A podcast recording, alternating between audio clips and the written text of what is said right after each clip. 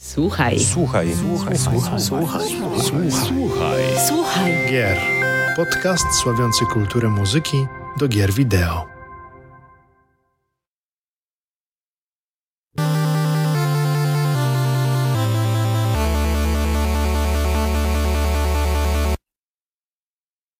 Dzień dobry, witam i dobry wieczór. Witam w kolejnym odcinku podcastu Słuchaj Gier, oficjalnego podcastu portalu GameMusic.pl. Z tej strony wita Was Paweł Dębowski, a z drugiej strony A z drugiej strony, jak zawsze, kłania się w pas serdecznie Marsz Borkowski. Cześć. Cześć, cześć. E, Witam serdecznie wszystkich po, z mojej strony przynajmniej dwutygodniowej przerwie. Tak, ciebie w dwóch odcinkach podcastu. Wszyscy się pytają, gdzie jest Paweł? Bez Pawła to już nie jest To ten już nie jest to podcast. samo. Kiedyś to były podcasty, teraz nie ma podcastów. Ale bardzo dużo rzeczy się nagromadziło po prostu na mojej głowie i nie mogłem się pojawić. Bardzo, bardzo, bardzo przepraszam jeszcze raz. E, Obiecuję poprawę i no, będę musiał to jakoś nadrobić e, tymi Paweł podcastami. jest bardziej zapracowany ode mnie, taka jest prawda. Nie, Wie, nie. Jest, wie, wie- jest po prostu rozchwytywany ni- niczym gwiazda YouTube. A, a propos YouTube'a, mam nadzieję kiedyś wrócić na Twitcha, także może, może, może kiedyś, może kiedyś tą gwiazdą będę. Mm, No my teoretycznie powinniśmy wrócić. Również, również. No, No, tak czy no, inaczej, dawajcie nam znać, dawajcie nam znać wszyscy a, i w komentarzach, i na Discordzie, czy chcecie naszego powrotu do, do streamowania gier. No, A- ale też gdzie mo, mo, mo, można nas e, słuchać, tak? Bo można nas słuchać na Spotify, na SoundCloudzie, na YouTubie, na Apple Podcast, na wielu, wielu innych platformach streamujących podcasty, tak? Więc serdecznie tutaj z Pawem zachęcamy do słuchania nas i jak zawsze dziękujemy za wasze komentarze, lajki, dislajki, no i te dzwoneczki. Dzwoneczki, nie dzwoneczki są ważne. Dzwoneczki są, są ważne, są istotne. No a my cóż, dzisiaj e, będziemy mieli chyba gruby, gruby temat do rozmowy. To A, akurat widzę. przyznaję, to akurat A. przyznaję. Tak, coś się cie... Paweł, Paweł właśnie te... E, bo to jest 30 odcinek podcastu, to trzeba już powiedzieć sobie O Jezu, szczerze. rzeczywiście. No, no to to 30 odcinków czekałeś, żeby w końcu o tym temacie po, powiedzieć. Chociaż e, gra, o której za chwilę będziemy mm, rozmawiać e, tutaj z Pawłem, ma okrągłą rocznicę, bo to już 35 lat. Tak, Tak. tak, to już 35-lecie. Mhm, dokładnie. No ale zanim do tego dojdziemy, zanim dojdziemy do tego tematu, bo naprawdę no, szykuje się coś dużego, a muszę, e, muszę przejść do naszego mm, stałego działu, czyli Mariusz, co tam u Ciebie słychać? E, tak, no trochę tych albumów było, nie ukrywam. Ja staram się zawsze dobierać te dwa ty, tytuły, nie chcę troszeczkę przesadzać z tą, z tą muzyką. Poza tym Paweł na pewno też jakieś mm, interesujące dla Was e, albumy znalazł dzisiaj. E, Tak więc jeżeli chodzi o mnie, to zespół Bad Bad Not Good, e, album Talk Memory i choć sama kapela no, w sumie bardzo dobrze znana mi, to jednak dzięki naszemu koledze Pawłowi z grupy naszej Discordowej, którego Pozdrawiamy. e, serdecznie pozdrawiamy i też pozdrawiamy wszystkich naszych kolegów i koleżanki. No, dowiedziałem się o nowej płycie mm, zespołu Bad Bad Not Good, e, zatem jeżeli sobie cenicie niesforne dźwięki z pogranicza jazzu oraz masę różnych e, nadinterpretacji instrumentalnych, to kanadyjski kolektyw jest e, dla Waszych uszów. Tak więc serdecznie zachęcam. Mm, Na razie wstępnie dobry album, przesłuchałem go, e, tak więc polecam. Zaś jeżeli chodzi o drugą pozycję, to Grease Piano Collection. Miałem okazję teraz przesłuchać tego albumu, bo ta premiera była kilka, e, kilkanaście tygodni temu. E, David Peacock e, producentem, a także orkiestratorem mm, tego albumu przygotował pod fortepian aranżację, natomiast zagrał utwory Augustin Maguia Gonzalez i to są mm, członkowie mm, jakby można powiedzieć dużego zespołu e, wytwórni fonograficznej Materia Collective, znanej głównie z wydawania albumów z różnymi oficjalnymi aranżacjami muzyki do gier wideo. E, No i tym razem mm, wytwórnia sięgnęła po twórczość zespołu Berlinist, e, to jest hiszpańska kapela, znaczy kapela, można powiedzieć, taki zbiór trochę kompozytorów, który w 2018 roku oczarował swoją taką minimalistyczną muzyką e, do gry Grease. Zaś sam album Grease Piano Collection tylko potwierdza ten minimalizm, choć niekiedy pomiędzy klawiszami da się również usłyszeć dynamiczne kawałki, które okrasiły przygodę głównej e, protagonistki. Tak więc e, zachęcam tutaj do przesłuchania tych obu albumów. Jeżeli faktycznie cenicie sobie taki troszeczkę niesforny jazz, to e, nowy album zespołu Bad Bad Not Good powinien wpaść, e, spodobać się Wam, szczególnie jeżeli chodzi o takie troszeczkę niekonwencjonalną muzykę, a jeżeli szukacie noc na, no, nie wiem, do poduchy albo w noc na jakieś takie powiedzmy teraz te długie jesienne dni, to muzyki to na pewno ten Grease Piano Collection powinien przypaść Wam do gustu. Pawle, Pawle, a co u Ciebie się kręciło na krążku? Co, ja muszę e, wrócić, jakoś nadrobić te dwa tygodnie, więc powiem e, o tych rzeczach, które mm, słuchałem przez przez ten, e, przez ten czas i które zapadły mi w pamięć. Pierwsza rzecz to jest długo, przeze mnie długo oczekiwany album z muzyką do gier Judgment i Lost Judgment, czyli ostatnich. Czyli spin-offu serii Yakuza, oczywiście autorstwa Ryuga Gotoku Studio. Długo przeze mnie oczekiwane, bo cały czas narzekałem na to, że muzyka z gier, z gier serii Yakuza, no przynajmniej nie wszystkich jeszcze, już są na przykład na platformach streamingowych, można je nawet zamówić, kupić, a z Judgment i Lost Judgment to była taka sytuacja, że no już, już e, muzyka z pierwszego Judgment no, nie pojawiła się nigdzie i myślałem, że przy Lost Judgment to się zmieni i się zmieniło na szczęście. Muzyka, z, e, soundtrack z obu tych tytułów pojawiło się między innymi na Spotify i mogłem, mogłem to w końcu przesłuchać. I jeśli miałbym być szczery, e, bo recenzja tego, tego soundtracku oczywiście pojawi się na stronie, ale już teraz mogę powiedzieć, że mm, zdecydowanie lepiej tę muzykę słucha mi się w grze niż poza nią. E... Tak, tak samo było w porównaniu do pierwszej odsłony? Jest podobnie, jest podobnie. Ja nie mówię, że ona jest zła, ja nie mówię, że ona jest e, odrzucająca czy coś w tym rodzaju, tylko po prostu e, zarówno z pierwszej i z drugiej części jakoś nie wiem, jakoś nie potrafiłem oddzielić obrazu od dźwięku.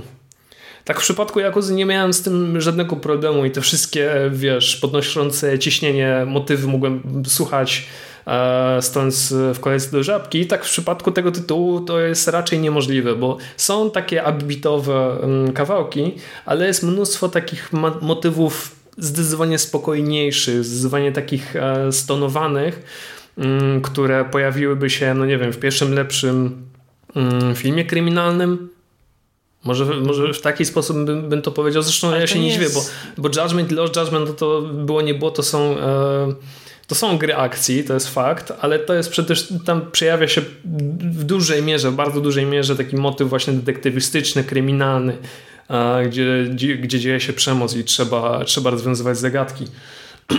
A to nie jest poziom Jakuzy?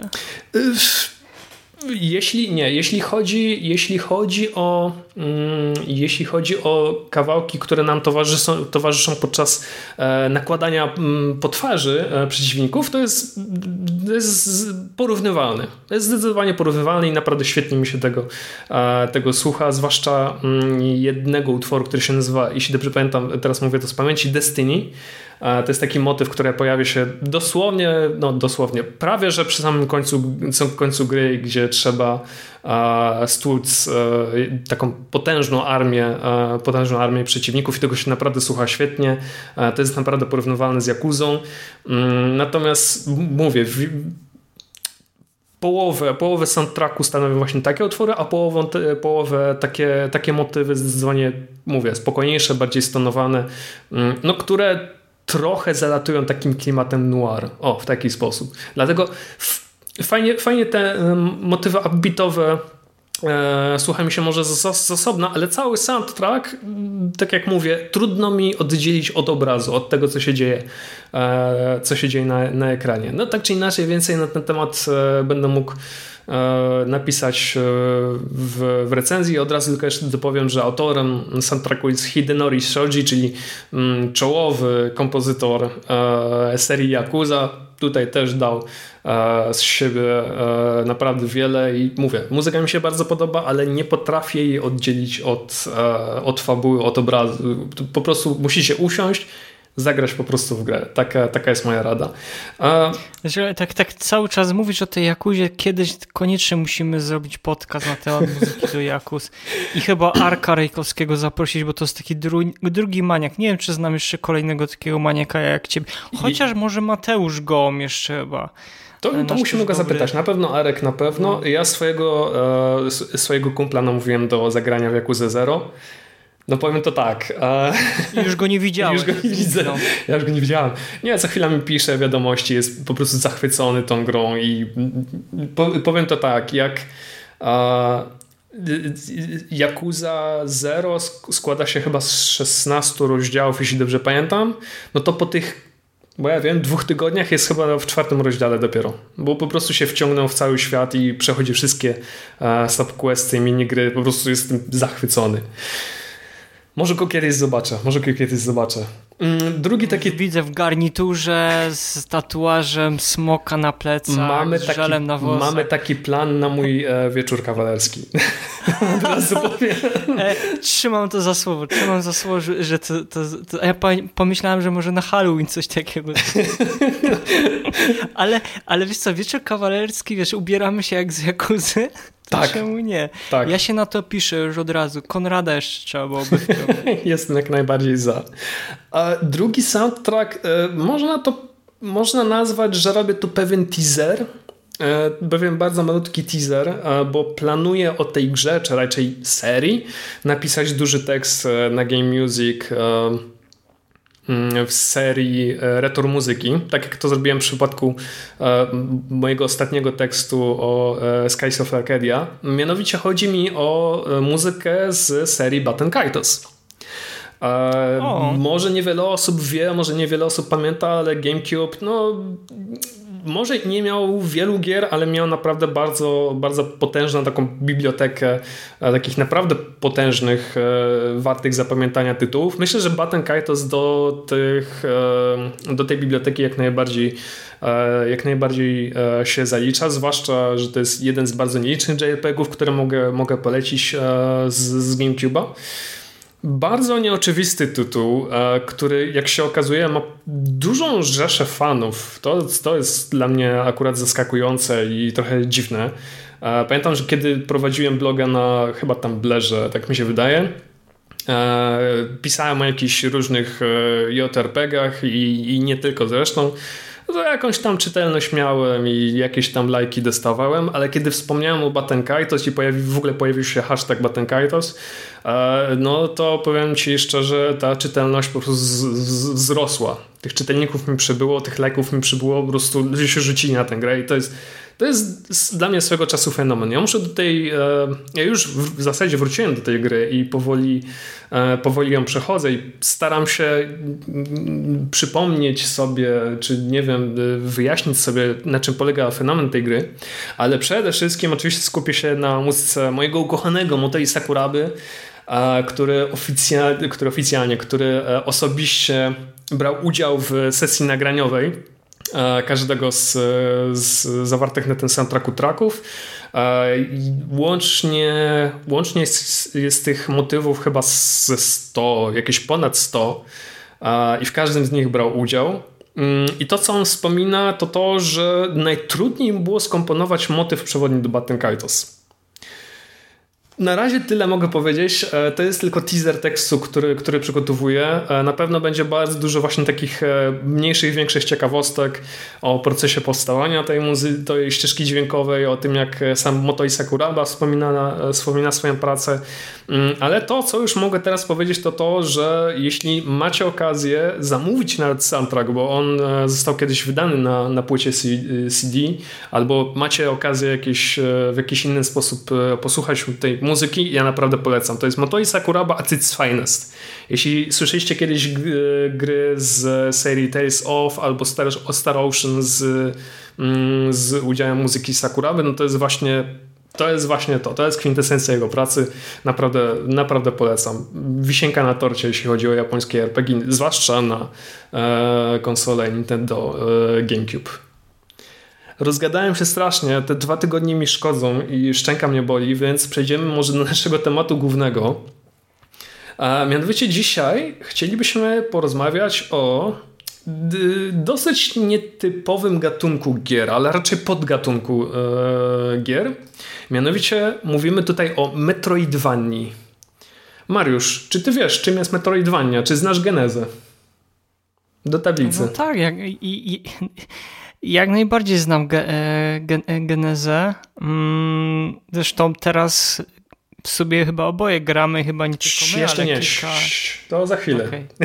Znam, znam jak najbardziej e, genezę i wiemy, kto zapoczątkował tą genezę. Nie wiem, czy mam mówić, czy bo wtedy jak już zacznę tak się rozkręcać, to zdradzę już chyba, tak? Chyba pierwsza gra na Nintendo to zapoczątkowała. Tak, pierwsza gra Nintendo, e, która zapoczątkowała mm, ten gatunek, to była oczywiście gra Metroid wydana przez e, oczywiście nasze niezawodne Nintendo na konsolę Nintendo Entertainment System i okazała się wielkim sukcesem. E, i stała się w pewnym sensie inspiracją dla, dla wielu oczywiście kontynuacji tej serii, dla spin-offów na kolejne trójca, lata. Taka tra- święta trójca Nintendo, Nintendo Super Mario, mm-hmm. The Legend of Zelda i, I Metroid. Metroid. Dokładnie, dokładnie. Mamy świętą trójcę, już oficjalnie powstała. E, mm, no i Metroid zapoczą- zapoczątkował rzeczywiście taką, e, taki podgatunek, o którym jeszcze wtedy chyba nikt nie wiedział, że będzie, będzie podgatunkiem. No ale fakt faktem, e, to co widzieliśmy na ekranie, to jak Seymus e, chodzi po korytarzach, e, pokonując, po, pokonując różnego rodzaju przeszkody, stwory, kosmitów, to jak gapiliśmy się godzinami na mapie, żeby zorientować się, gdzie byliśmy, gdzie nie byliśmy i tak dalej, i tak dalej, no to okazało się mm, wielkim sukcesem. A później, i to mogę tak tylko dopowiedzieć, że w 1997 roku ukazała się mm, Castlevania Symphony of the Night, która wykorzystała te pomysły użyte w Metroidzie. Odświeżyła je, gatunek. Tak, dokładnie. Mhm. Rozwinęła wszystkie pomysły, które pojawiły się w, klasycznej, mm, w klasycznym Metroidzie. No i niedługo po premierze gry mm, wymyślona została nazwa dla tego mm, podgatunku, czyli Metroidvania. To jest taka, to, taka historia w skrócie. A mówimy o, tej, mówimy o tym podgatunku nie przez przypadek, ponieważ e, nie tak dawno odbyła się premiera, e, długo oczekiwana, naprawdę długo oczekiwana premiera gry Metroid e, Dread na Nintendo Switch.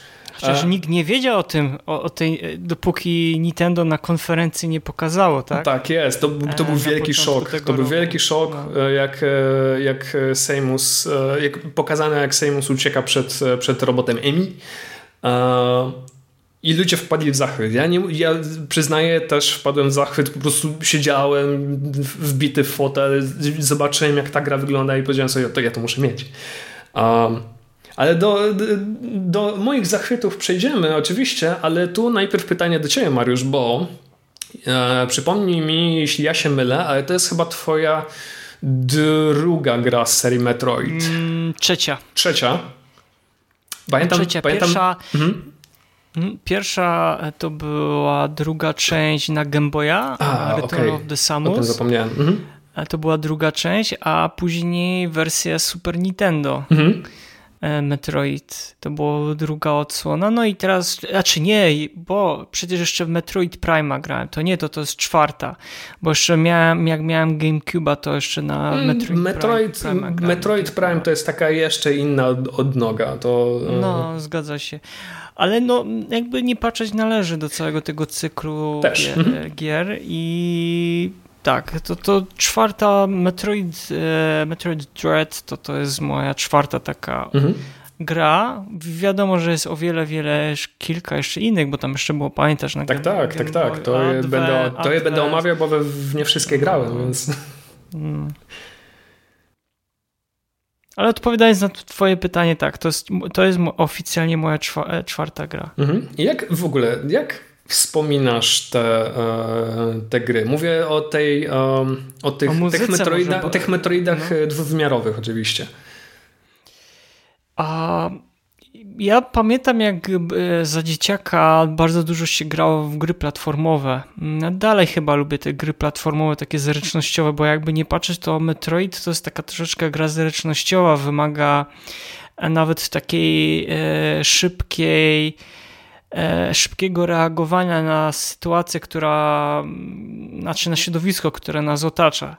I też to, to wiąże się z tym, że trzeba gdzieś tam jakieś klawiszologie wtedy e, e, stosować i z biegiem lat, kiedy pojawiały się nowe osprzętowania, to pozwalało deweloperom tworzyć jakby bardziej rozwinięte te plansze, no i też jakby same umiejętności głównej, głównej bohaterki, bo to też warto dodać, że e, z historii, jeżeli nie wiedzieliście o tym, ale Nintendo przez bardzo długi okres czasu, kiedy pierwsza odsłona Metroid wyszła na NESa, to nikt nie wiedział, że to jest kobieta. Dopiero kiedy kończy się grę, bohater z, z, tu z, ściąga hełm i się okazuje, że to jest kobieta, tak? Takie Więc zakończenie, takie zakończenie było możliwe do zobaczenia pod warunkiem, że ukończyłeś grę w odpowiednim czasie.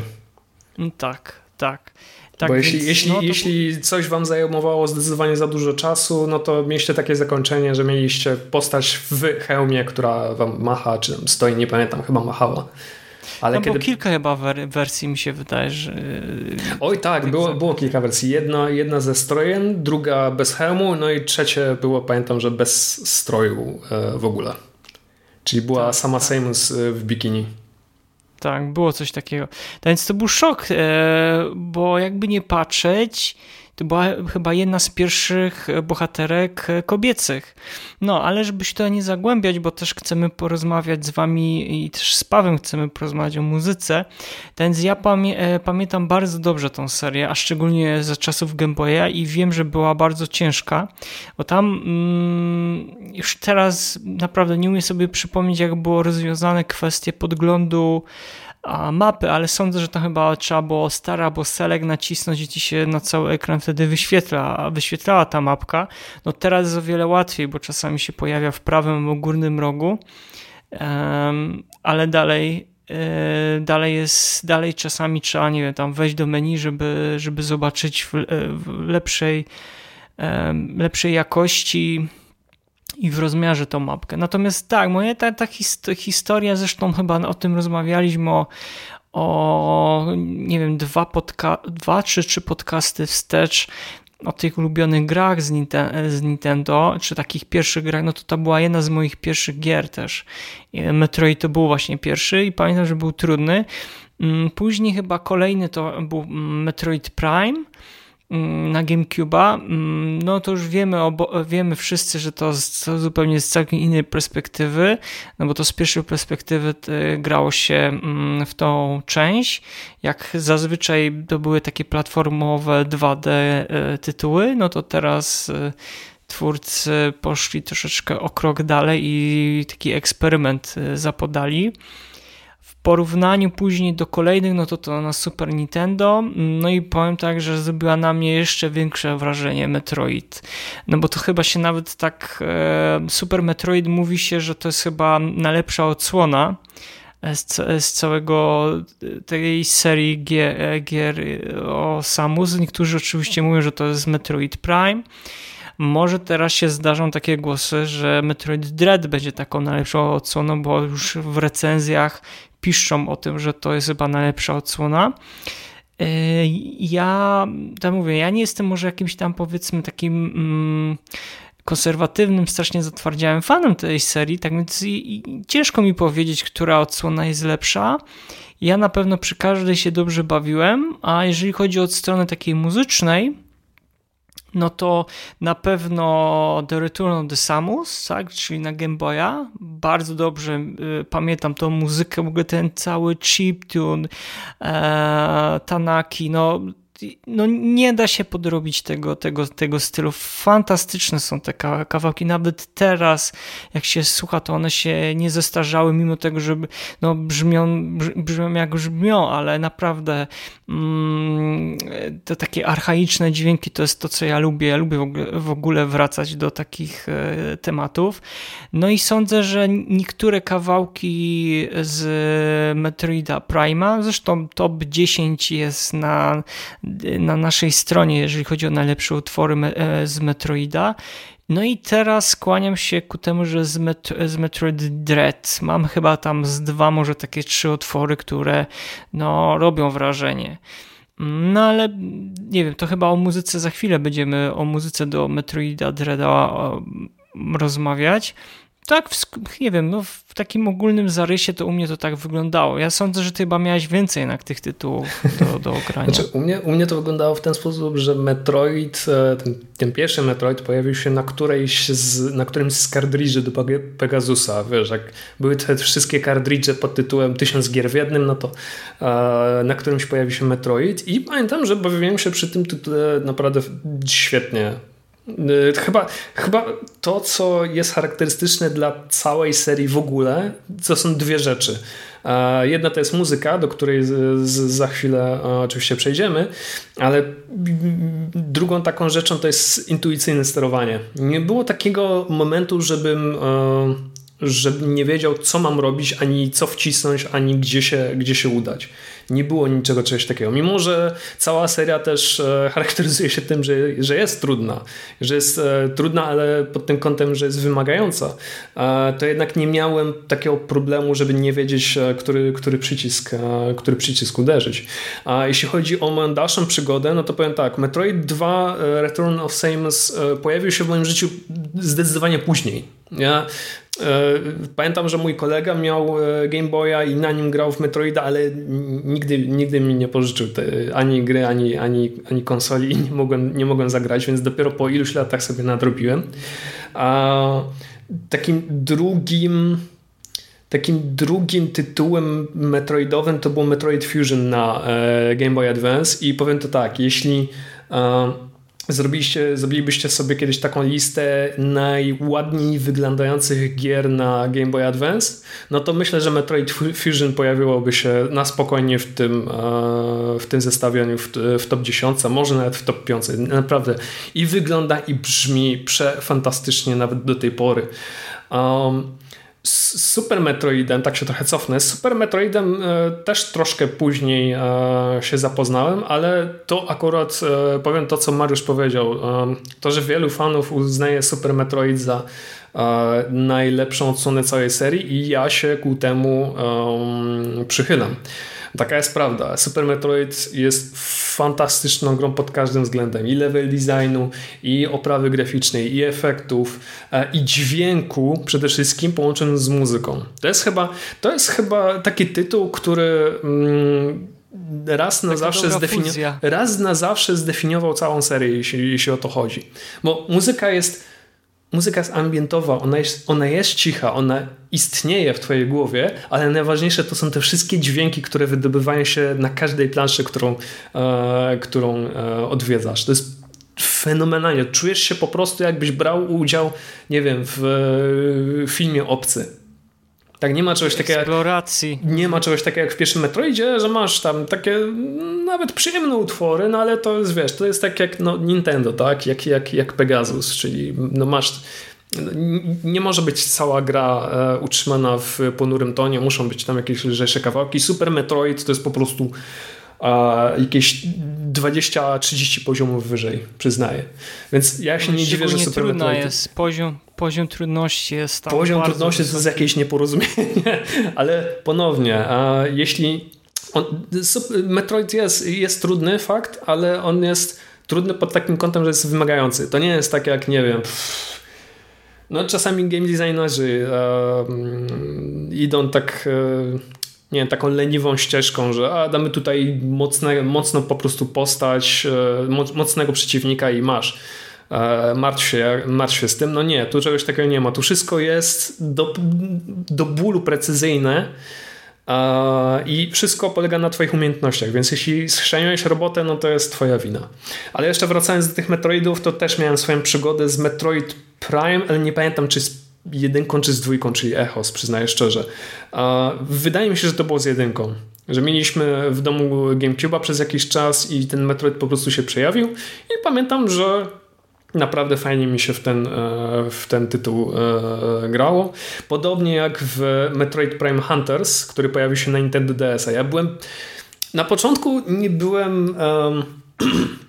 nie byłem przekonany do tego, żeby e, do tej koncepcji, żeby przynosić trójwymiarowego Metroida na, na Nintendo DS. Jeśli ktoś pamięta, no to Nintendo DS był raczej słabą technicznie konsolką w porównaniu z PSP. E, i myślałem, że tego po prostu nie udźwignie. E, biję się w pierś, myliłem się bardzo. Metroid Prime Hunters nie tylko wygląda fenomenalnie, brzmi fantastycznie, ale też sterowanie jest po prostu genialne. E, jeśli macie, jeśli macie mm, jeśli macie taką dostępność, po prostu zagrajcie. No i Metroid Prime 3 Corruption na Nintendo Wii, w, w które również, podobnie jak pierwszy, w pierwszy Prime zagrałem, Mega mi się podobał i z wielką chęcią zagrałbym również wersję na Switcha. Ominęła mnie tylko Metroid Other M, przyznaję. E, widziałem jedynie gameplaye, widziałem jedynie playthrough, ale sam nigdy nie zagrałem, ponieważ nie miałem dostępu do tej gry w ogóle, więc ta część mnie mm, akurat ominęła.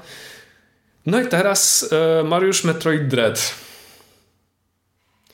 I koniec podcastu. I, I, koniec. I, wow. I co Taka bomba powiedzieć? atomowa.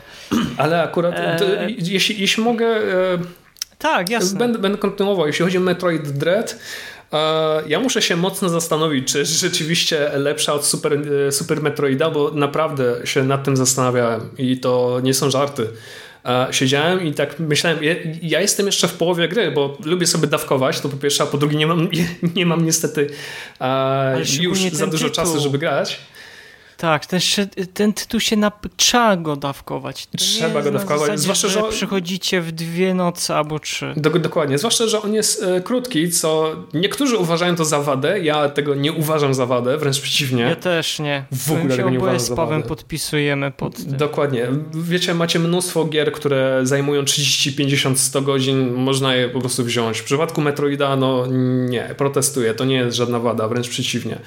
Um, ale wracając ja się naprawdę zastanawiałem nad tym, czy Super Metroid jest lepszy, czy Metroid Dread. Bo Metroid Dread również wygląda fenomenalnie. Te animacje, które zobaczyłem, o Jezus, a jak na konsoli OLED wygląda? Jak na konsoli OLED, a ja, a ja, o ja tak, to ty jest... mówisz, ty masz na OLEDzie, tak, i mówiłeś, że wygląda po prostu przepięknie. Tylko to jest w ogóle, nawet nie tyle co sam Met Metroid, w ogóle jak wyglądają same gry, to jest jakbyście mm -hmm. na nowo odkry odkrywali, a ta barwa kolorów, czerń, nie, no, ten, ten metali ja... te, te, jeszcze metaliczne, te, te barwy, tak, które się tak, pojawiają. Ja na przykład ja na przykład gram obecnie tylko w wersji e, mobilnej. Nie chce mi się grać w doku. To po prostu inne, inne, inne kompletne są wrażenia z, z gry. Ale to, co jest najważniejsze, no bo cóż, to jest nadal podcast GameMusic.pl.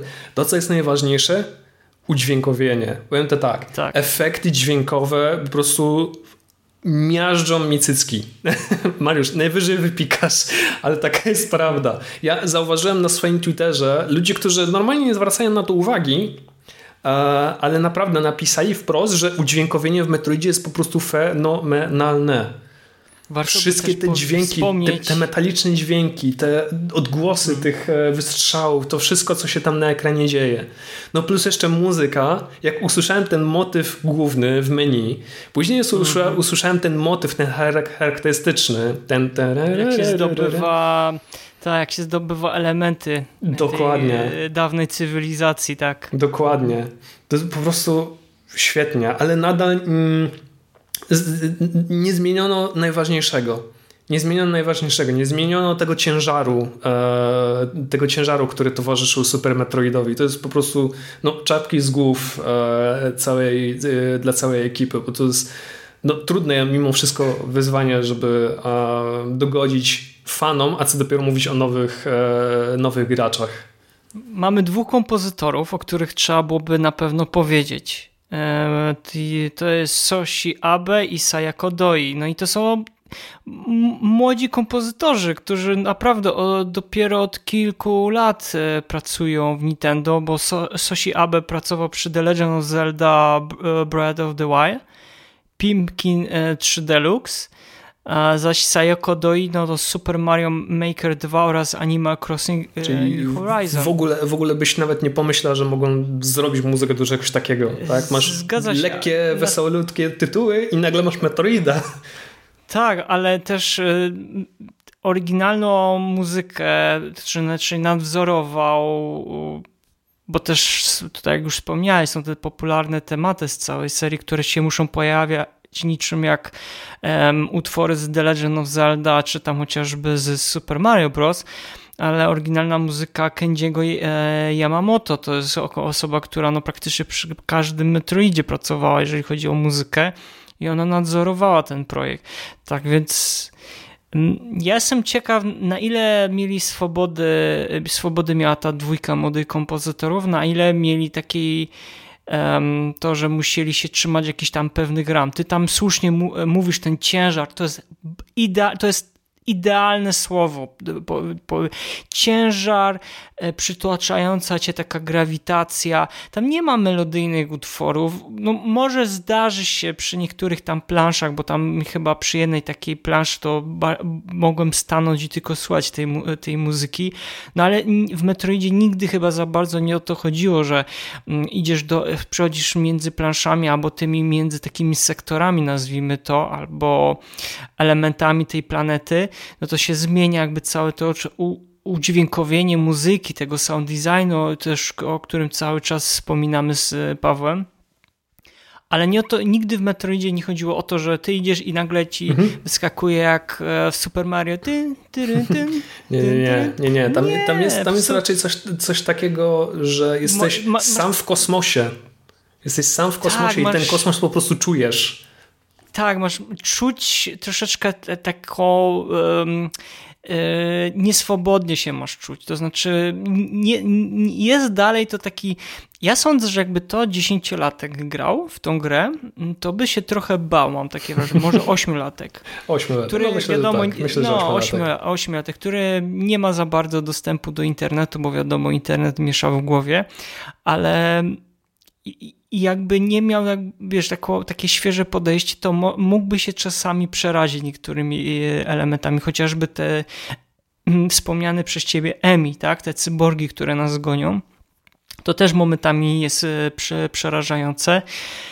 I to, co cały czas staramy się też z Pawłem tutaj powiedzieć, no, muzyka i, i jest naprawdę cię, cię, ciężka, nie, niekiedy ciężka, ale żebyście też dobrze nas zrozumieli, nie chodzi o to, że za jakiś rock metal tutaj, tylko jest, jest po prostu wszystko się skupia wokół tych nazwijmy tych syntezatorów, tak, bo one, one ma te elementy takie elektroniczne, no bo to są takie typowe nawiązania jednak do, do, do kosmosu, bo to zazwyczaj się z tym E, kojarzę ludziom. Mało kto um, nagrywa orkie orkiestry, żeby pokazać kosmos. Jest mało takich e, gier, pomijając Dead Space.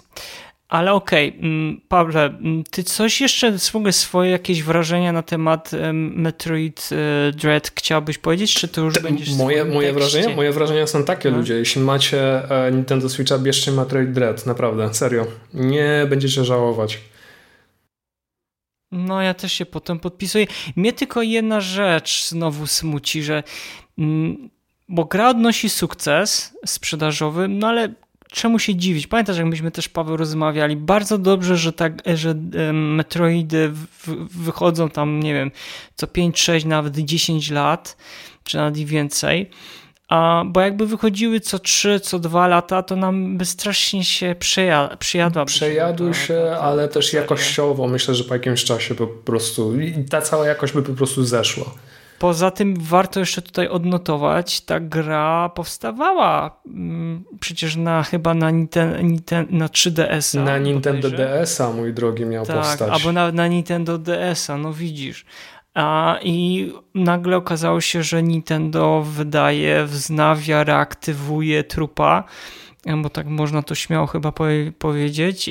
I po 15 latach chyba, tak? Wypuszczają tak. to na, na Switcha na 35-lecie Metroida, gdzie wszyscy oczywiście oczekiwali Metroida Prima kolejnego. Owszem, my z Pawem czekamy i trzymamy kciuki, żeby się pojawił e, może w przyszłym, może za dwa lata roku.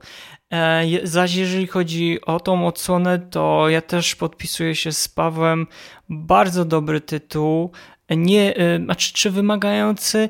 Wymagający na pewno pod względem tego, że trzeba naprawdę mm, zwrócić uwagę na otoczenie, bo mając, Jezus, tak. pozyskując te, te wszelkie e, udogodnienia w postaci takiego ekwipunku, który dostajemy, tak, bo po prostu nie zdradzając tutaj szczegółów fa fabularnych, kiedy już dostajemy jakąś nową umiejętność, to nam pozwala odkryć nowe re regiony w mapach.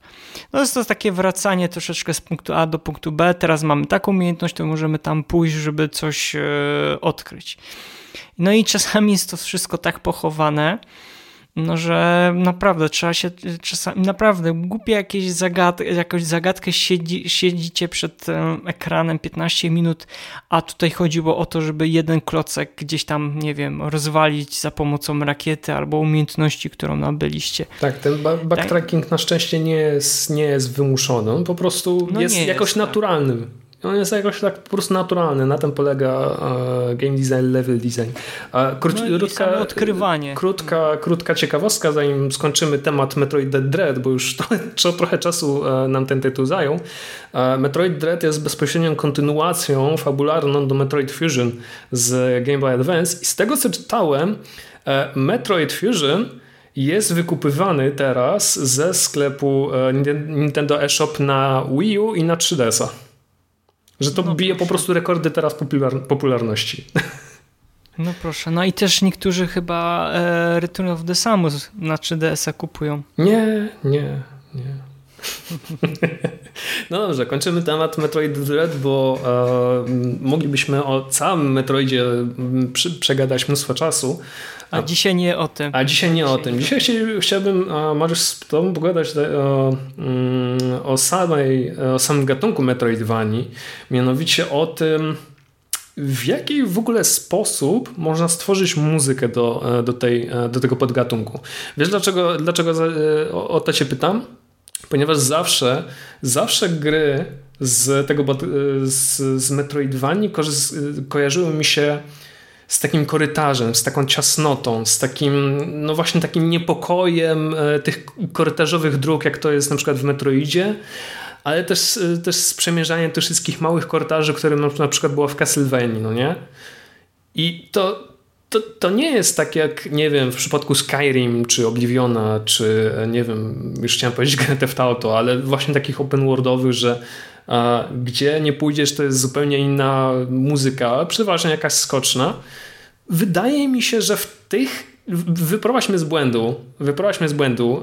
Wydaje mi się, że w tych tytułach dużą uwagę poświęca się właśnie temu, żeby te, to poczucie tego zamknięcia e, w jakiś sposób utrzymać.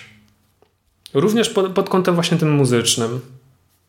To znaczy, takie trochę klastrofobiczne. No nie wiem, mówię, ja się może, może mylę, mhm. bo e, mamy przykłady takich, e, takich gier typowo metroidwaniowych, które e, mają spokojniejsze melodie, ale nadal coś jest takiego, takiego z nimi nie tak.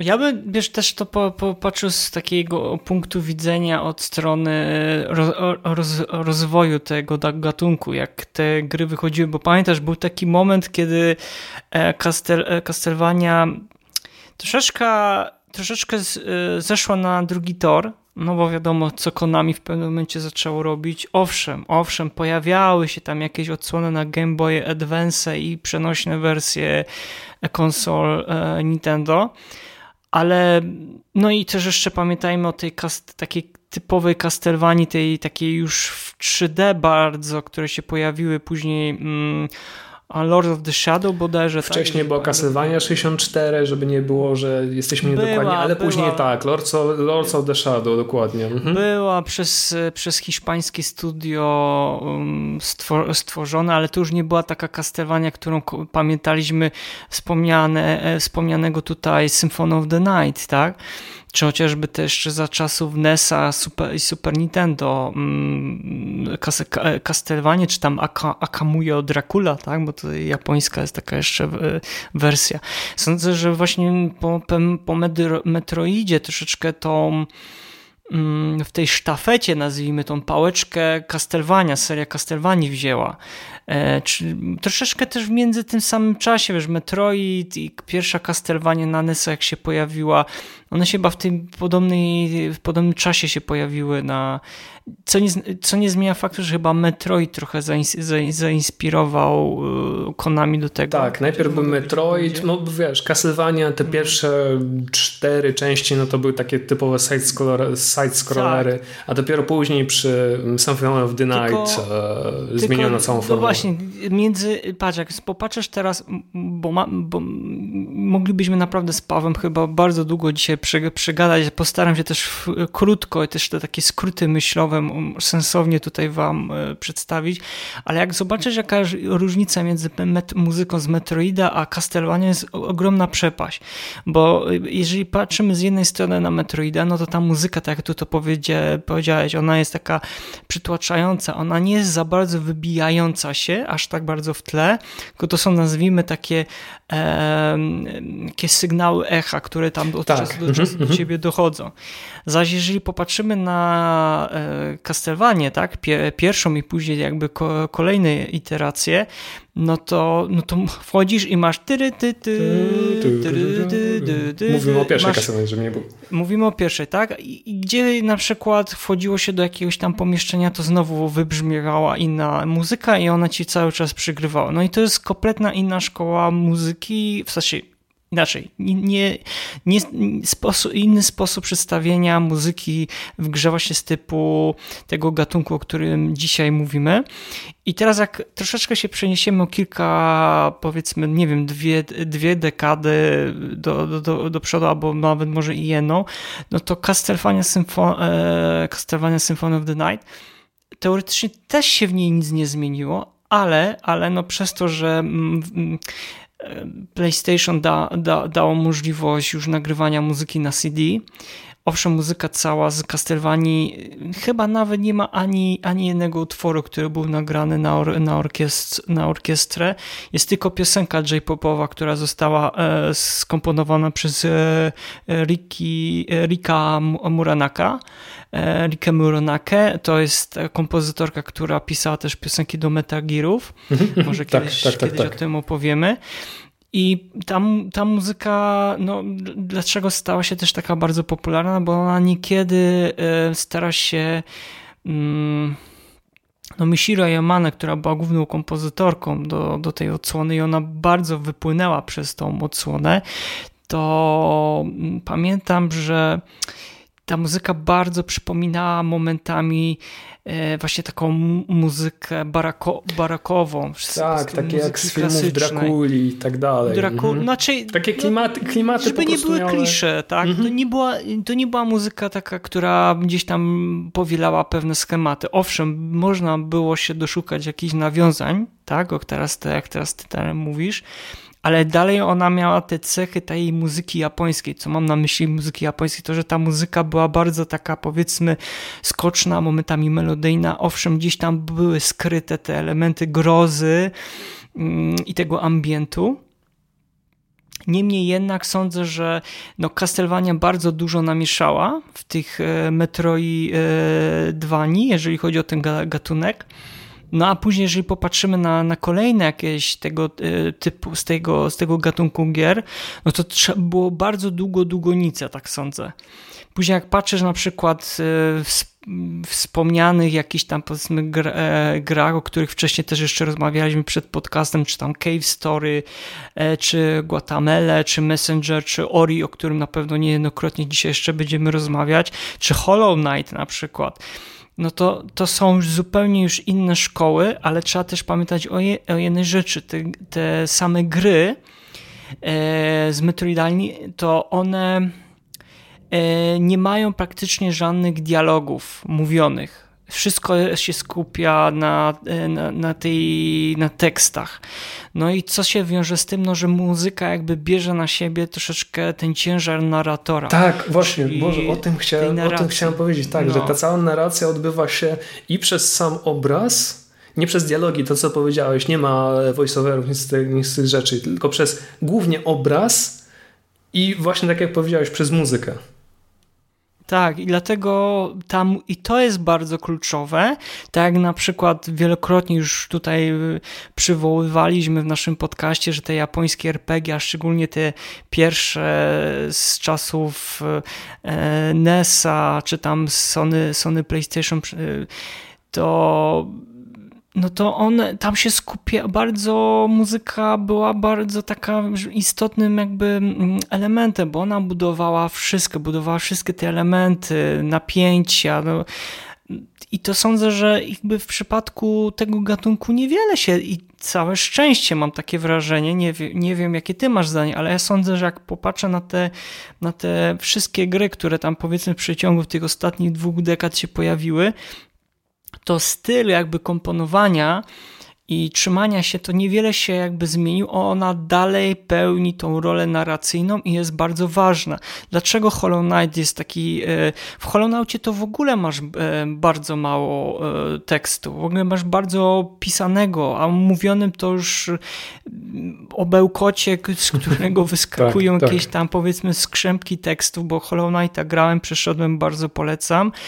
Um, to naprawdę no, Hollow, Knight stał się też głównie popularny przez muzykę Christophera Kina, który e, tą takim bardzo minimalistycznym podejściem, momentami nawet taką ambientową muzyką, mm, i fortepianową też, no to zależało też w jakiej lokacji się znaleźliśmy.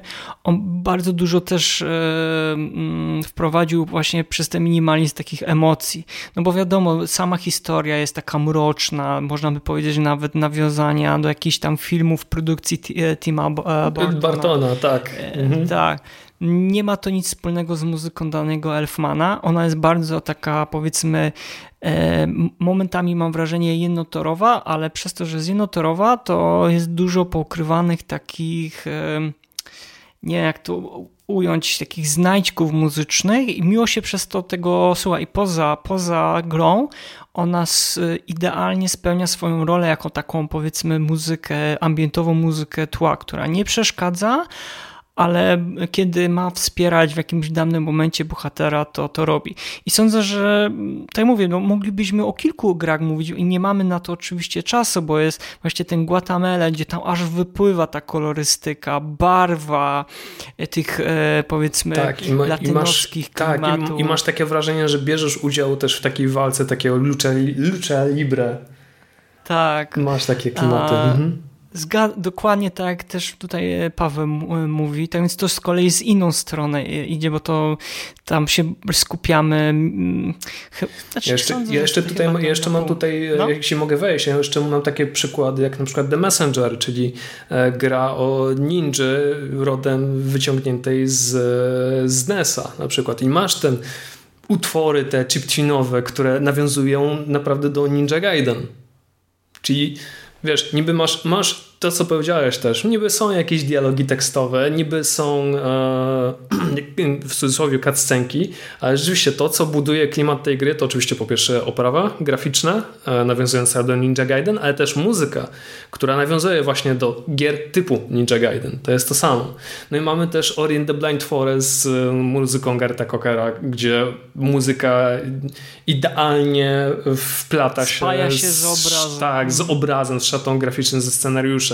Tak? Tam, gdzie na początku masz sielankę, e, no to cóż, masz sielankowy motyw, masz, e, masz, takie radosne, radosne rytmy, ale im dalej w las, tym ciemniej, tym mroczniej, tym coraz bardziej niebezpiecznie. To jest po prostu perfekcja, to jest, to jest coś ale, fantastycznego. Ale, wiesz, ale powiem, jeszcze ci tylko dopowiem, e, moim zdaniem Ori, muzyka do Oriego zdefiniowała na nowo trochę gatunek metroidalni. Nie wiem, jakie Rozwiń. to wrażenie. Co mam dokładnie na myśli? Bo popatrz sobie, jak jest bardzo e, rozbudowana pod kątem mm, instrumentarium e, ta, ta muzyka, a szczególnie już w drugiej, w drugiej części Will of the Wisp. Ona jest żadna ze znanych e, współczesnych tego typu gier nie jest tak bardzo rozbudowana instrumentalnie. To znaczy jest bogata pod kątem wielu e, gatunków. Wiadomo, że jest, jest tam ten, są te, te orkiestry były nagrywane, no i też same wokalizy. Ja na przykład, wiesz, nie jestem w stanie czegoś takiego znaleźć w Dead Cells, bo też Dead Cells to też jest e, metroidalnia, e, czy na przykład, mm, nie wiem, czy pamiętasz, jest taka gra Blasphemous. Tak. To jest mhm, taka mm -hmm. bardzo brutalna e, gra, bardzo, troszeczkę nawiązująca tak. chyba do hiszpańskiej inkwizycji, mam takie wrażenie. Um, i tam jest muzyka taka, no jest totalnie mroczna. Ona chyba nawiązuje troszeczkę do muzyki z gier um, Bloodborne i troszeczkę Dark Soulsów. E, zaś jeszcze, wiesz, mamy Action Verge na przykład, e, po drugiej, po drugiej stronie, już tam o Steam Worldzie na przykład już nie, nie, wspom nie wspominając. Czy mamy Shante na przykład, The Pirates. To jest no, tak mi też jeszcze przychodzi do głowy. Mhm. No, jest naprawdę dużo, dużo, dużo tytułów i mo w moim przekonaniu, po tym jak, jak myślałem, że Hollow Knight to już taki, no może nie szczyt góry, ale już tak, no naprawdę, no to już trzeba będzie trochę przeskoczyć, no to się pojawia Ori. No i Ori kompletnie w, moi, w moich oczach zdefiniował ten gatunek, jeżeli chodzi o pisanie mu muzyki. Um, no ale to tylko i wyłącznie było za sprawą dzięki szaty graficznej, e, całej historii e, głównego bohatera, no bo tak Garen wielokrotnie nawet wspomina w wywiadach, cytując go, to właśnie spowodowało, że on się zainspirował. On miał bardzo dużo przestrzeni e, dzięki temu do improwizacji, do różnych improwizacji muzycznych i właśnie tego instrumentarium, którego on tam mógł e, wykorzystać, tak? Sądzę, że to jest już praktycznie czubek góry lodowej i no teraz, żeby pobić Oriego, a szczególnie jeszcze z drugiej odsłony, no to trzeba będzie naprawdę się postarać, żeby wyszła taka gra. Owszem, ktoś może powiedzieć, a ja za bardzo nie przepadam za takimi powiedzmy kawałkami um, orkiestrowymi, melancholijnymi, ja wolę ten taki chiptune, wolę taką muzykę elektroniczną. Super! E, jest Kat e, Katana Zero chyba bodajże, e, jest, jest wspomniany też przeze mnie ten Dead Souls, jest Action Verge, jest naprawdę są takie. Jest, najważniejsze jest to, że jest ten wybór mm, tych gier i też samych, samych ścieżek dźwiękowych. Tak, Boże, ja się w ogóle cieszę, że podjęliśmy w końcu ten temat, bo parę rzeczy w ja końcu też, ułożyło też. mi się też w głowie. I też to, to, to, co ty powiedziałeś, to co podkreśliłeś już na samym początku, czyli to, jak bardzo muzyka w Metroidvaniach jest istotna właśnie dla, e, przede wszystkim dla narracji, jak ona się wybija i no może nie, nie, jest to, nie, jest to, nie jest to takie wybicie na ten pierwszy plan, tak, że nie jest to muzyka najważniejsza, że muzyka to nie jest coś, co jest rzeczywiście najważniejsze, najważniejsze, ale też nie jest też takim czymś, co ma, co ma przygrywać w tle. I to jest też, też to, co, co jest bardzo istotne. No i oczywiście to, buduje klimat. To jest, to jest najważniejsze, czyli to, co mm, ja doceniałem w Super Metroidzie na szczęście to się powtarza w każdej kolejnej grze. No chyba też to, co ty powiedziałeś, że e, Ori and the Blind Forest to jest właśnie taki szczyt szczytów i może, może trudno to przeskoczyć, może w końcu ktoś się taki pojawi, który, który e, podejmie wyzwanie. No zobaczymy, zobaczymy. E, Mariusz, zanim skończymy, zanim podsumujemy to, co żeśmy gadali, musimy przejść do e, kolejnego punktu naszego spotkania, czyli nasza topka trzech. Wiesz, wiesz o czym mówię? To nasze top 3, Oczywiście. nasze top 3 a najlepszych, najlepszych, dobra, niech i tak będzie, soundtracków do gier z podgatunku Metroidvania. Zacznę od cię. Mhm. Może już dzisiaj zdradziłem swoje trzy pozycje, tak więc tak, e, na trzecim miejscu jest Hollow Knight Christophera Rakina i to jest to, co może tak dopowiem. Mm, to jest to, czego sądzę każdy z nas czasami potrzebuje, takiej muzyki, która u nas ucisza, a nie wybija nas z rytmu i wprowadza nas taki trochę nastrój e, jakby powiedzieć, takiej nostalgii do muzyki troszeczkę sprzed 10 lat, jak słyszeliśmy, nawet, a może nawet sprzed 20, gdzie stawiano bardzo na, na melodię, chociaż Christopher Larkin nie jest Japończykiem, bo jest Kanadyjczykiem, no to naprawdę potrafił ująć za pomocą muzyki te wszystkie emocje, emocje jakby tego bezimiennego, cichego bohatera, który przemierza te zgniłe króle, królestwo opustoszałe, które, które żyło kiedyś pełniem życia, jeżeli chodzi o te takie powiedzmy robaczywe historie. I pięknie to przedstawił za pomocą, za pomocą naprawdę, sądzę, bardzo prostych e, elementów, no i samego fortepianu, bo fortepian tam, tam bardzo ważną rolę e, gra. I zresztą też e, odsyłam Was do przesłuchania mm, fortepianowej aranżacji Hollow Knighta, bo jest przepiękna. Tak więc u mnie, tak, trzecie miejsce Hollow Knight i Christopher Larkin. Pięknie, wspaniale. U mnie króciutko, na trzecim miejscu Axiom Verge czyli gra jednego człowieka, Tomasa Hapa, który stworzył w zasadzie wszystko do tej gry. I to jest taki tytuł e, typowo side-scrollowy action adventure, który garściami, garściami dosłownie czerpie z takich tytułów jak Metroid, e, Contra, e, Blaster Master, może troszkę zapomniany, Bionic Commando, jakiś milion innych gier z Pegasusa z czasów mojej młodości. Muzyka również te, te gry, te elementy z tych gier, które wymieniłem, również na tym soundtracku się pojawiają. Jest ciężar Metroida, e, jest e, mm, adrenalina rodem z kontry, e, przygoda z Blaster Master i tak dalej, i tak dalej. Także wszystkie, wszystkie chyba to, co najważniejsze elementy, które pojawiają się mm, mm, na tym soundtracku są w jednym miejscu i idealnie pasują do e, klimatu e, samej gry. Naprawdę polecam i samą grę, e, i tak jak mówię, muzykę mm, autorstwa Tomasa Hapa. Króciutko ode mnie. Mariusz, druga mhm. część. Drugie miejsce. To jeszcze za, zanim przedstawię to drugie miejsce, to też bym chciał się tutaj trochę wytłumaczyć. Dla mnie osobiście te trzy nie miałem problemu mm, z wytypowaniem takiej mojej świętej trójcy. I moim zdaniem te trzy soundtracki, które dzisiaj Wam przedstawiam, to jest idealny przykład tego, mm, jak, e, jak się powinno e, pisać muzykę do tego podgatunku Metroidvanii i w jaką stronę też e, kompozytorzy czy deweloperzy w moim przekonaniu, e, w przekonaniu powinni kierować swoje tytuły, jeżeli myślą o tworzeniu gier. E, jeżeli chodzi o drugi, drugą pozycję, no to nie będzie to może żadna niespodzianka, szczególnie dla Pawła, a mianowicie chodzi o Castlevania Symphony of the Night. To jest klasyk, klasyk.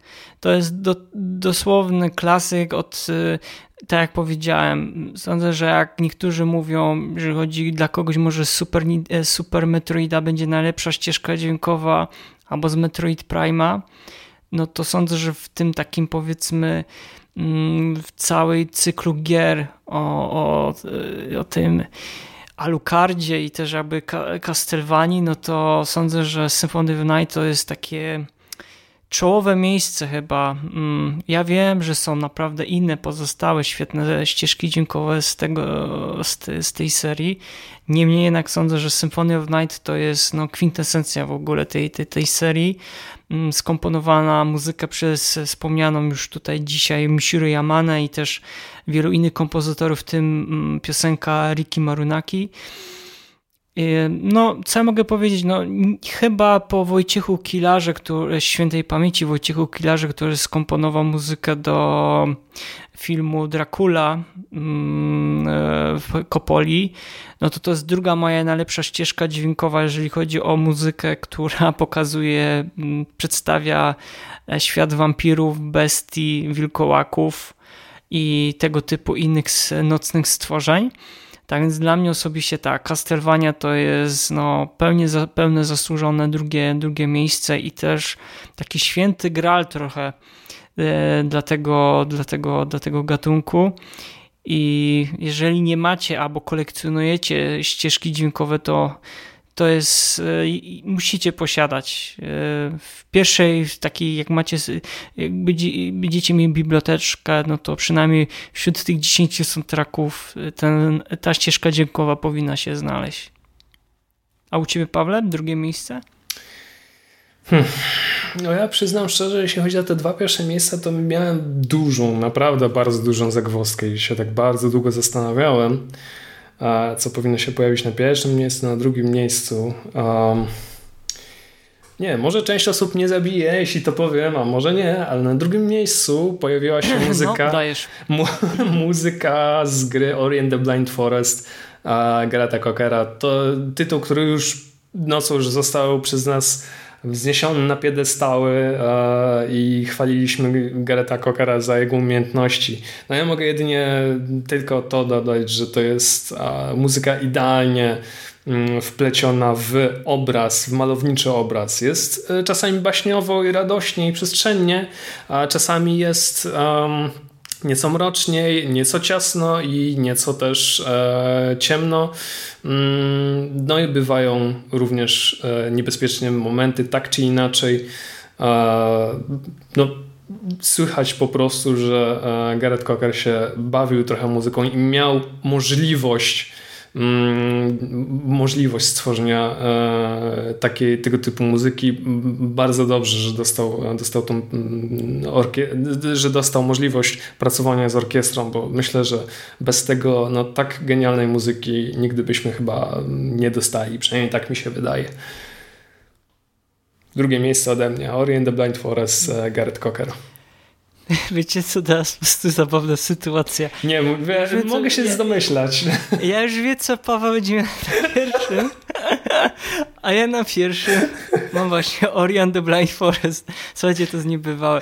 My, dzieli nas ki kilkadziesiąt kilometrów, ale nie wiem, my chyba jakieś, my się chyba przyciągamy myślami, naprawdę to chyba nie pierwszy, nie pierwszy i ostatni raz, kiedy te, te nasze typy będą bardzo bliskie siebie.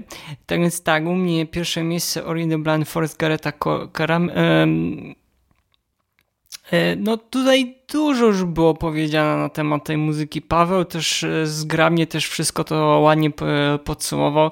Sądzę, że jeżeli naprawdę szukacie e, takiego połączenia, takiego połączenia na zasadzie, że trochę jakichś radosnych melodii połączonych z jakimiś mrocznymi klimatami, to jest ważne, że też tą ścieżkę dźwiękową bardzo miło się słucha poza samą grą. To znaczy ona, ona spełnia E, swoją rolę e, grając już w sam tytuł, natomiast poza, poza grą również spełnia swoją rolę i się broni. To jest bardzo, bardzo ważne. Tak więc dla mnie to jest kwintesencja na razie tego, tego podgatunku Metroidvanii i to jest na razie szczyt gór. E, ja nie wiem, no długo chyba trzeba będzie poczekać, aż ktoś e, przebije, choć wiemy, że dużo wychodzi nawet, jakby nie patrzeć.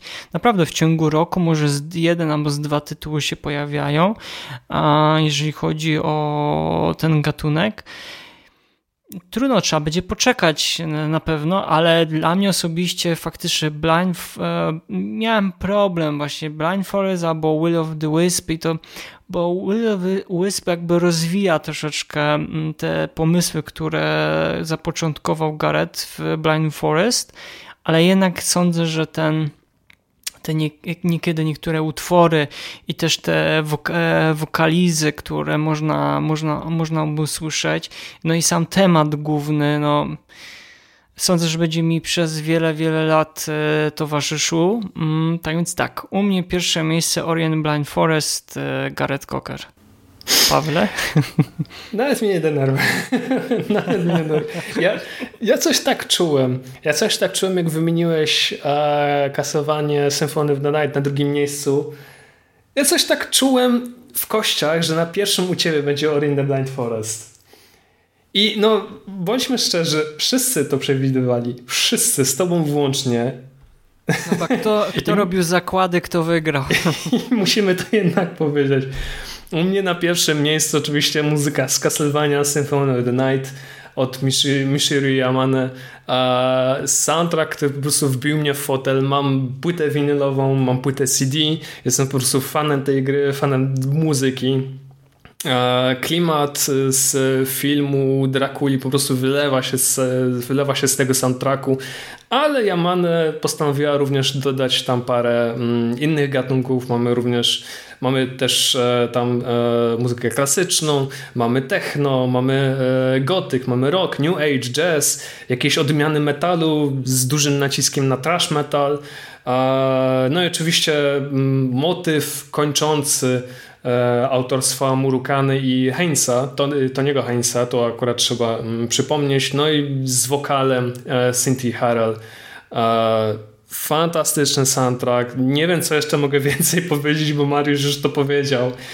Jeśli nie graliście nigdy w grę, ja naprawdę polecam. To jest tytuł, który mm, razem z Metroidem e, na zawsze zdefiniował ten e, podgatunek e, Metroidvanii. Pod kątem muzycznym to jest no, czołówka, naprawdę czołówka, jeśli chodzi o serię Castlevania.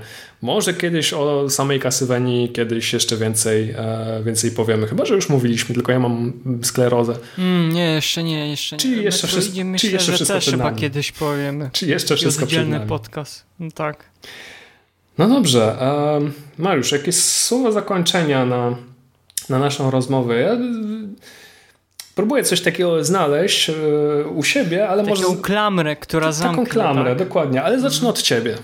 Bo ty zawsze masz wygadane. Mm, ja mam wygadane. No, znaczy, też jakby tematem naszego spotkania to było omówienie tego, tak sądzę, jak się ta y, muzyka w tym gatunku, podgatunku Metroidanii zmieniała na przestrzeni tych e, kilku, kilku dekad albo kilkudziesięciu lat.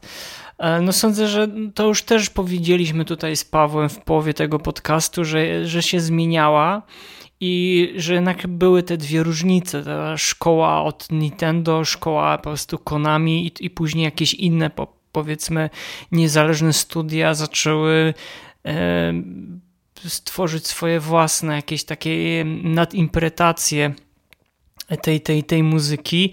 No i też trzeba to szczerze powiedzieć, że już e, no, Teraz z takich japońskich, z japońszczyzny, jeżeli chodzi o Metroidanie, no to to jest no nie ma już praktycznie, tak? No jest Metro, Metroid, wiemy o, oczywiście, że e, Blood, Bloodstein też się pojawił od autora, który stworzył przecież e, serię Castel, Castlevanii, no ale tak poza tym to cisza, no głównie zachód, głównie zachodnie, amerykańskie studia tworzą najwięcej tego, te, tego typu gier.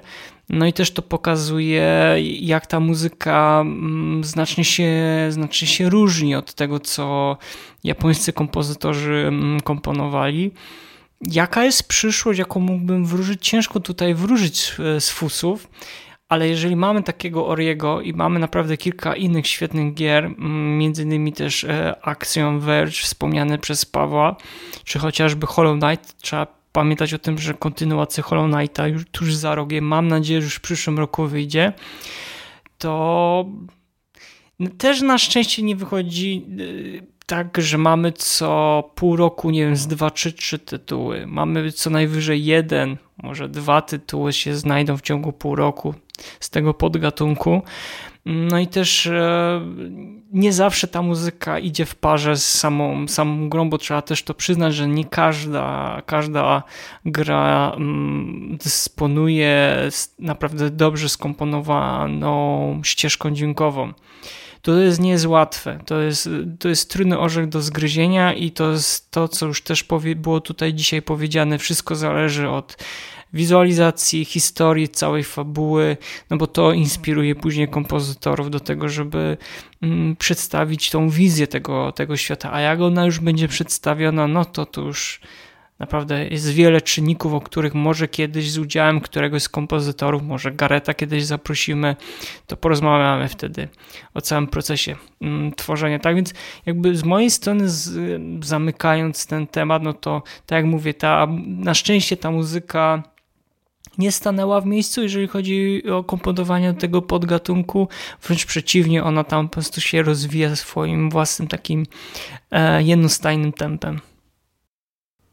Ja tylko tak dopowiem, rozwinę swoją myśl, którą powiedziałem trochę wcześniej, mianowicie to, że cieszę się, że e, posiedzieliśmy, pogadaliśmy na ten temat i trochę rzeczy ułożyło się w końcu w mojej głowie, bo Metroidvania jako tako podgatunek, e, no i gry, gry e, mm, z tego podgatunku, no cechują się tym, że są generalnie trudne, mm, ale też nauczyłem się, że mówienie o muzyce do tych, e, do tych gier jest, jest dosyć trudne i trudno mi było właśnie mm, powiedzieć, co jest z nich takiego szczególnego, co jest nieszczególnego, ale na szczęście, na szczęście w tej rozmowie to się wszystko wyklarowało. I to jest to, co ty, ty powiedziałeś i później zostało podkreślane przez nas, że a, ważne jest, żeby ta muzyka z jednej strony nie przeszkadzała, z drugiej budowała klimat, a z trzeciej strony no, stanowiła ten jednak duży element narracyjny. To, co było w Super Metroid, a tak naprawdę najważniejsze, że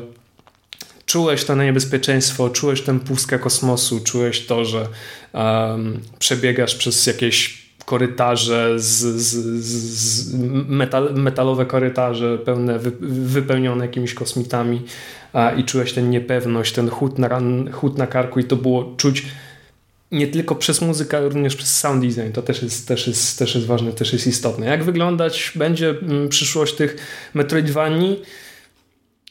Trudno mi powiedzieć. Bardzo trudno mi powiedzieć. Myślę, że musimy po prostu poczekać na to, co ta przyszłość przyniesie. Ale takim jednym okiem patrzę przede wszystkim na indie deweloperów, tych niezależnych producentów, którzy zawsze mają jakieś pomysły i wiedzą, co sami chcieliby zobaczyć w takich grach. Nie wiem, może, może kiedyś się mm, kiedyś, kiedyś doczekamy się takiego tytułu, który przebije pod każdym względem, czy to Castlevania Symphony of the Night, czy Ori in the Blind Forest. Na razie to jest to, co też powiedziałeś. Trudno nam wrócić z fusów, zobaczymy, co ta przyszłość e, nam przyniesie. Trudny temat. Tak jak mówię, to był bardzo trudny temat, ale chyba przez niego przebrnęliśmy. Ale bardzo zacny. Ale bardzo ale zacny bardzo temat. Zacny. E, słuchajcie, dajcie nam znać w komentarzach e, pod podcastem na YouTubie i na Discordzie, e, co wy myślicie, co wy sądzicie na ten temat. Jaką macie swoją ulubioną trójkę? Dokładnie, wymienicie swoje ulubione Metroidvanie. No i oczywiście słuchajcie nas na Spotify, Google Podcast, na, e, na iTunesie, na SoundCloudzie i oczywiście na YouTubie. No i tak, tak jak e, wielokrotnie mówiliśmy, zapraszamy na naszego Discorda, gdzie dzieją się różne rzeczy, rozmawiamy z fajnymi ludźmi. i umawiamy się na e, granie nie tylko w Mario Karta, nie tylko w Monster Huntera, mamy mnóstwo innych gier na tapecie, w których chcielibyśmy z wami zagrać. I się rozgadałem. Muszę się napić wody, tylko nie mam wody przy sobie. Słuchajcie. 30 odcinek. To, by, to był. Dlatego. To był dokładnie. To był 30 odcinek podcastu Słuchaj Gier, oficjalnego podcastu portalu gamingmusic.pl. Z tej strony żegna Was Paweł Dębowski, a z drugiej strony. A jak zawsze serdecznie kłania się w pas Marsz Borkowski. Trzymajcie się i do usłyszenia. Cześć. Cześć. Słuchaj. Słuchaj. Słuchaj. Słuchaj. Słuchaj. Słuchaj. Słuchaj. Gier. Podcast sławiący kulturę muzyki do gier wideo.